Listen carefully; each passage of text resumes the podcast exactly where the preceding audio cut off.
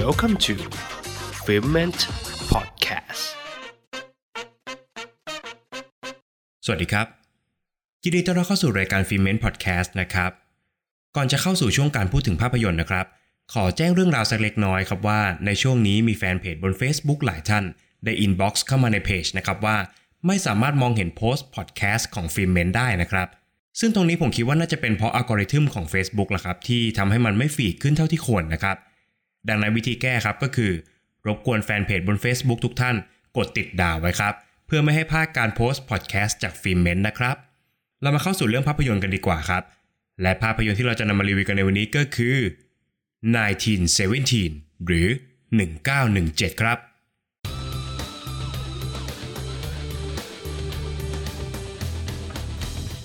เรื่องราวของทหารสองนายที่ได้รับมอบหมายภารกิจสำคัญ ซึ่งก็คือการส่งสารเพื่อยับยั้งการโจมตี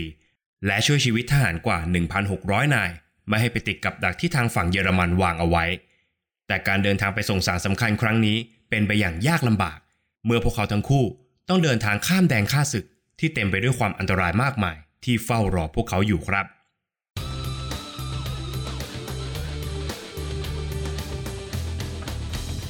จากกระแสคำชมที่ล้นหลามนะครับ รวมไปถึงการคว้ารางวัลลูกโลกทองคำมาได้สำเร็จ และการถูกเสนอเข้าชิงรางวัลออสการ์สูงถึง 10 สาขา บางสื่อถึงขนาดยกให้เป็นตัวเต็งที่จะคว้ารางวัลภาพยนตร์ยอดเยี่ยมในปีนี้ไปครองทำให้ความคาดหวังของผม ที่มีต่อภาพยนตร์เรื่อง 1917 นั้นสูงมาก สูงเสียจนความคาดหวังนี้เอง ได้วกกลับมาทำร้ายผมหลังจากรับชมภาพยนตร์จบครับ ด้วยความที่เส้นเรื่องของภาพยนตร์นั้น เลือกเพียงโฟกัสไปที่ทหารหนุ่มเพียงสองนาย ที่ได้รับมอบภารกิจสำคัญ ซึ่งก็คือการส่งจดหมายของกองทัพทำให้ผู้ชมจะไม่ได้เห็นฉากสงครามที่ยิ่งใหญ่อลังการ อย่างที่คุ้นตากันในภาพยนตร์แนวสงครามหลายต่อหลายเรื่องนะครับ แต่ฉากแอคชั่นใน 1917 เป็นการต่อสู้กันด้วยคนจำนวนน้อย อาศัยการซุ่มโจมตี และการหนีเอาตัวรอดซะมากกว่าครับ ซึ่งก็ทำได้ไม่เลวนักนะครับ ด้วยการสร้างความกดดันผ่านการเอาชีวิตรอดของตัวละครในสถานที่ต่างๆ แต่สำหรับผมเนี่ยผมยังรู้สึกถึงความขาดนิดขาดหน่อย และไม่ได้ลุ้ระทึกอย่างที่คาดหวังเอาไว้ครับ ดังนั้นหากผู้ฟังท่านไหนคาดหวังจะได้เห็นฉากสงครามที่ยิ่งใหญ่ รวมไปถึงช่วงคลแม็กซ์ที่จะการตาด้วยฉากสงครามขนาดยาวแล้วละก็ ภาพยนตร์เรื่อง 1917 ไม่ได้เลือกนำเสนอแบบนั้นครับ นอกจากนี้ตัวเรื่องยังมีเพียงเส้นเรื่องเดียว ไม่มีเส้นเรื่องรองมาสนับสนุนรสชาติของภาพยนตร์ จึงทำให้วิธีการเล่าเป็นไปอย่างเรียบง่าย และไร้จุดเปลี่ยนทางอารมณ์ครับ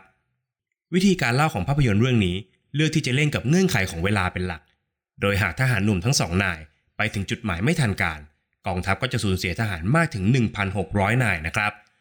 เมื่อเงื่อนไขเป็นแบบนี้ทำให้การเดินเรื่องเป็นไปอย่างรวดเร็ว เพราะต้องบีบเวลาของการเดินเท้านาน 6 ชั่วโมง ให้เหลือภายในเวลา 2 ชั่วโมงของภาพยนตร์นะครับ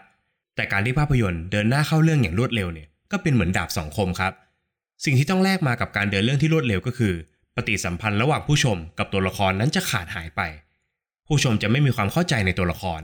ไม่สามารถรับรู้ถึงพื้นเพ ลักษณะนิสัย รวมไปถึงไม่สามารถเข้าใจในการตัดสินใจของตัวละครได้อย่างถ่องแท้ครับ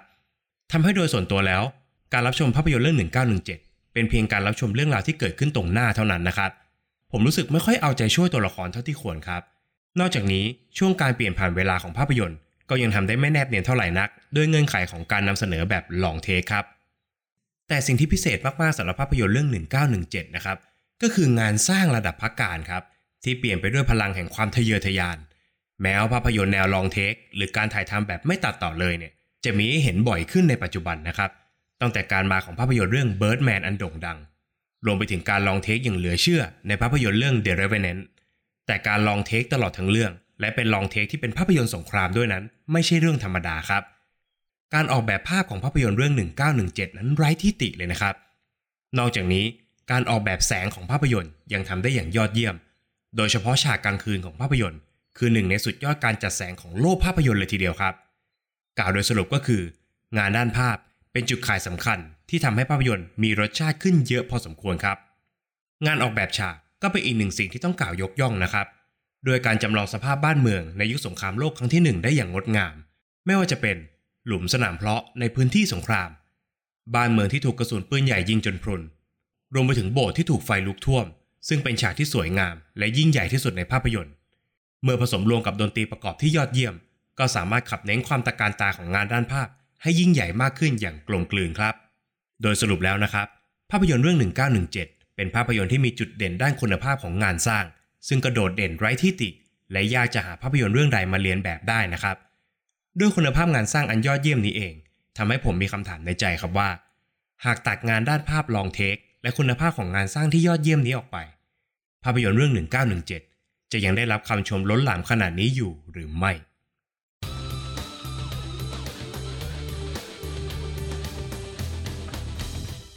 ประเด็นตกผลึกที่ผมจะชวนผู้ฟังทุกท่านมาคุยกันในวันนี้ก็คือ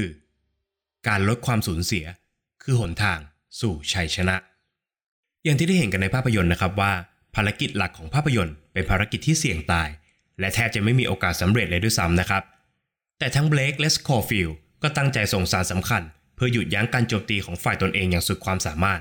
เพื่อป้องกันการสูญเสียที่จะเกิดขึ้นจากการวางหลุมพรางของคู่ต่อสู้ แม้ว่าจะต้องแลกมาด้วยอะไรก็ตามนะครับ ทัศนคติเหล่านี้เองครับที่เป็นแรงขับเคลื่อนสำคัญของผู้ชนะในทุกสงคราม นอกจากการฆ่าชีวิตของอีกฝ่ายให้ได้มากที่สุดแล้ว ยังต้องปกป้องชีวิตของฝ่ายตนเอง ให้ได้มากที่สุด เช่นกันครับ ทั้งเบลกและสโคฟิลมีทัศนคติดังกล่าวอยู่เต็มตัวครับ โดยเฉพาะสคอฟิลซึ่งไม่สนใจเหรียญกล้าหาญหรือการยกย่องใดๆจากใครทั้งสิ้นนะครับสำหรับสคอฟิลแล้วเหรียญกล้าหาญนั้นเปรียบเสมือนเศษเหล็กครับ หากเขาไม่สามารถปกป้องคนที่เขาควรจะปกป้องเอาไว้ได้ ดังนั้นเขาจึงพยายามทุกอย่างเพื่อหยุดการโจมตีครั้งนั้นไม่ให้เกิดขึ้นครับ ไม่ใช่เพื่อเหรียญกล้าหาญแต่เพื่อลดความสูญเสียให้ได้มากที่สุดต่างหากครับ แน่นอนครับว่าสงครามไม่ใช่เรื่องที่ควรจะเกิดขึ้นนะครับ แต่สงครามก็เป็นเครื่องวัดอะไรหลาย ๆ อย่าง ที่สามารถเป็นบทเรียนให้กับเราได้ครับ ผู้ที่ชนะสงครามนั้นนอกจากจะต้องสามัคคีกันอย่างมากแล้ว ยังมีการวางแผนที่ดี และมีการตัดสินใจบนพื้นฐานของสติอย่างชาญฉลาดอีกด้วยนะครับ ส่วนผู้แพ้ก็สามารถเป็นบทเรียนให้กับเราได้เช่นกันครับ ความกระหายสงครามที่มากเกินควร ความหิวโหยในอำนาจ และความไม่เกรงกลัวในความสูญเสียทำให้ความพ่ายแพ้ต้องมาเยือนในที่สุด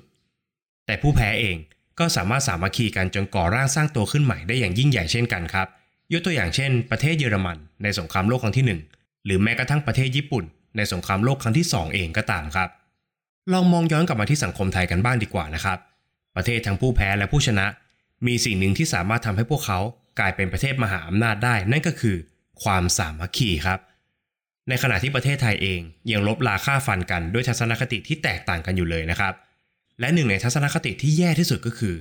ความสูญเสียนั้นไม่มีใครอยากให้เกิดขึ้น หากเป็นฝั่งเราเอง นั่นหมายความว่าหากความสูญเสียเกิดขึ้นกับคนที่คิดต่างจากเรา เราจะไม่มองเขาในฐานะมนุษย์คนหนึ่งครับ แต่เราจะมองเขาเป็นศัตรูผู้คิดต่างจากเราเท่านั้น นี่แหละครับเป็นสิ่งที่เป็นกำแพงขนาดใหญ่ที่ขวางกั้นประเทศไทยกับความเจริญก้าวหน้า เพราะอย่าลืมนะครับว่า ยิ่งเราเกลียดชังกันเองมากเท่าไหร่ ความสูญเสียก็ยิ่งก่อตัวมากขึ้นเท่านั้น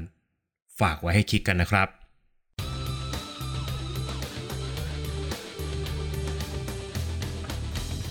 และนี่ก็คือ Filment Podcast ใน EP นี้นะครับ กับภาพยนตร์เรื่อง 1917 หรือว่า 1917 นะครับ ภาพยนตร์ที่เป็นตัวเต็งบนเวทีออสการ์ในหลาย ๆ รางวัล รวมถึงรางวัลภาพยนตร์ยอดเยี่ยมด้วยนะครับ ต้องมาลุ้นกันครับว่าภาพยนตร์เรื่องนี้จะสามารถคว้าไปได้กี่รางวัลนะครับต้องขอฝากไว้เช่นเคยนะครับสำหรับช่องทางการรับฟังนะครับ ไม่ว่าจะเป็น Apple Podcast Podbean Spotify YouTube Channel รวมไปถึง Pillocast ครับ Pillocast คือแพลตฟอร์ม Entertainment Podcast ที่รวมเรื่องเล่าหลากหลายรูปแบบเอาไว้ในที่เดียวนะครับ ณตอนนี้สามารถฟังได้บนเว็บไซต์ก่อน และเร็วๆนี้ก็จะมีแอปพลิเคชันออกมาให้ดาวน์โหลดกันด้วยนะครับ ใน p i l l o c a s t จะมีฟังก์ชันพิเศษฟังก์ชันหนึ่งครับ ซึ่งก็คือการมอบของขวัญให้กับเหล่า podcaster นะครับ